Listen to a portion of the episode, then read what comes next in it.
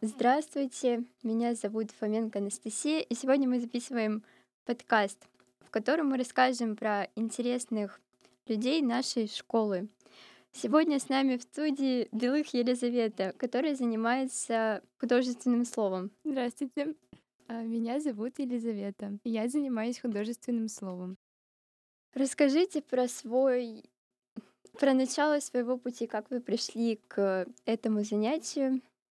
В седьмом классе я перевелась в новую школу, а, и учительница русского языка и литературы сразу заметила какой-то потенциал и пригласила меня на конкурс под названием «Живая классика», где можно попробовать себя в художественном слове. Так я и начала. Расскажите о каких-то интересных конкурсах, победах. А, три раза я выходила на региональный этап. Э, сначала был школьный этап, затем муниципальный. Мы ездили в Норильск, потом в Красноярск. Хорошо. Расскажите про ваш путь в этом деле. Расскажите, пожалуйста, как это началось и к чему вы пришли сейчас. А, сначала было очень сложно. Э, мне было это интересно, но я не понимала, что именно что от меня именно требуется. И самый первый рассказ, который мне дали, это было про войну, про еврейского мальчика. И нужно было во все это погрузиться, нужно было это все прожить, э, историю этого персонажа. И самое первое выступление у меня говорите? У меня произошел fail. Э, я выступала практически самое последнее на городском этапе. Мне было очень страшно, у меня потеют ладошки. Я сижу, выхожу самое последнее, выхожу, начинаю читать и понимаю, что у меня пересохло горло, что я не могу дальше читать. Я из себя выдавливаю этот звук, я выдавливаю из себя слова, боюсь, как бы мне не закашлять. Еле как отчитала, выхожу, и моя преподавательница начинает меня просто расцеловывать, обнимать, говорит, какая ты умничка, Лиза, как ты сделала все красиво, что ты там стояла, плакала. Я говорю, да я не плакала, у меня горло пересохло, я читать не могла. А произошел такой эффект, будто бы я плачу вместе с этим мальчиком еврейским, вместе с ним умираю. И вот. Вы большая молодец. А, это очень тяжело, как я считаю, настолько проникнуться текстом, так передать аудитории свои эмоции. Это достойно похвалы. Возникали ли у вас какие-то проблемы а, с выступлениями? А, для меня было самым сложным это не быть горя... говорящей головой. У меня была одна единственная проблема, это я выходила, рассказывала мое тело, руки, э, жесты, это все было полностью выключено. Я просто выходила и на одном дыхании рассказывала. И для меня, в моем понимании, понимании. Я не понимала, где нужно включить руки, как нужно правильно передать жестами эмоции. Я ходила к педагогам театра, к людям, у которых э, свой театр, своя студия, э, которые давали, передавали мне свой опыт в этом деле, и от них я очень многое взяла. В дальнейшем с каждым годом становилось уже более понятнее, потому что тексты я для себя выбирала сама, я сама понимала, что мне интересно и что я могу прожить сама. И Э, один раз у меня было такое выступление, я рассказывала про девочку с рыжими волосами, а сама мне, самой у меня тоже рыжие волосы. Э, был текст про... В общем, суть была такова, что э, раньше дразнили и презирали, презирали за рыжие волосы. И я вышла, и я этим действительно прониклась, я прожила эту историю, я прожила вместе с девочкой ее влюбленность первую, ее проблемы взаимоотношений с одноклассниками, проблемы с родителями, с бабушкой. И мне дали за это гран-при, я до сих пор помню все эти эмоции, когда бабушка там гадала этой девочке, в общем, что звездой легли карты.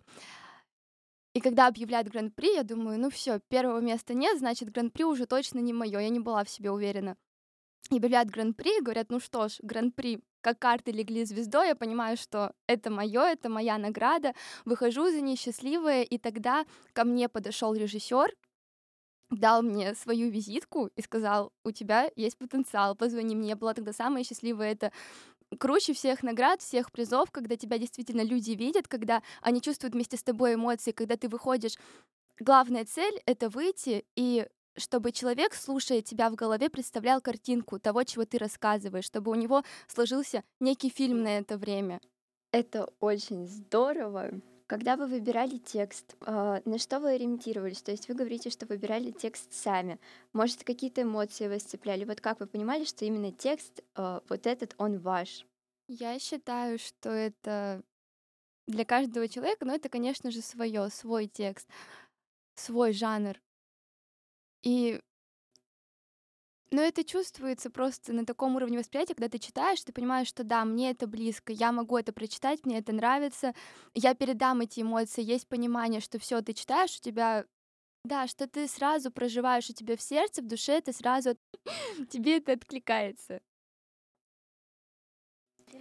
Как ты понимала, что слушатель находится с тобой на одной волне? То есть э, при выступлении ты смотришь в зал и видишь, что слушатели тебя действительно слушают, а не просто слышат. При выступлении я не смотрю в зал. я выхожу, выбираю себе точку. Обычно это не человек, потому что когда ты смотришь на человека, ты можешь сбиться, ты видишь его эмоции, ты начинаешь это тоже чувствовать, воспринимать на себя. Я просто выбираю одну точку, смотрю туда и рассказываю. Я выхожу, делаю вдох-выдох, и все, я погружаюсь в эту историю. Я уже не Лиза Белых, я уже тот персонаж, про которого я рассказываю. Считаешь ли ты, что сейчас э, полезно заниматься художественным словом, развивать свою речь и как это может пригодиться в реальной жизни? Я считаю, что да, это полезно. А, мы живем в век информационных технологий, и сейчас все общение сводится на переписке в гаджетах, в соцсетях. Все свои эмоции мы заменяем смайликами, а в жизни просто стоим с каменным лицом и не знаем, что сказать, что спросить и как завести диалог. Но умение правильно ставить свою речь помогает тем, что ты можешь правильно передать человеку свои эмоции, чтобы он понял тебя именно так, как ты пытаешься ему это донести. Да, согласна. Сейчас это действительно важно. Были ли у тебя такие ситуации, в которых э, ты общаешься с человеком в переписке, а потом встречаешься встречаешься с ним вживую и понимаешь, что это совсем другой человек? Да, конечно, такое происходит более чем часто, когда в переписке это совершенно один человек, ты с ним встречаешься, и вы даже не можете нормально говорить, контактировать, потому что, потому что человек приспособился к общению в виртуальной реальности, и, э, возможно, даже общение с человеком вживую, этот живой диалог для него как новинку, в диковинку сейчас, потому что все сводится на э, общение в социальных сетях. Да, это можно выделить как проблему в сегодняшний день и в это время. Можете ли вы порекомендовать что-то нашим слушателям? Ну, первое, что я скажу, будет, возможно, банально и заезжено, но я э, рекомендую больше читать, чтобы развивать свой словарный запас, чтобы когда э, выходили на общение вживую, не было бе, ме, кукареку. чтобы было что сказать. Во-вторых, это, конечно, общение с живыми людьми, его никогда не заменит общение виртуальное. Нужно больше общаться с людьми, с людьми, у которых правильно поставлена речь, от, от которых вы можете подпитаться этим и взять для себя что-то новое. Хотели бы и планируете ли вы продолжать занятия художественным словом, развиваться как- как-то в этой сфере? Да, я хочу, продолжаю и буду продолжать, потому что для меня это действительно интересно, это огромный опыт, э, это общение с другими людьми, и потому что это очень полезно. Пока что мы живем в маленьком городе, и все здесь друг друга знают, но я считаю, что э, в дальнейшей моей жизни, при поступлении, при э, устройстве на работу, мне это пригодится на различных собеседованиях. И, в принципе, мы живем в социуме, это постоянное общение с людьми, это новые знакомства. И я считаю, что это очень актуально на сегодняшний день. И мне это действительно в дальнейшем пригодится.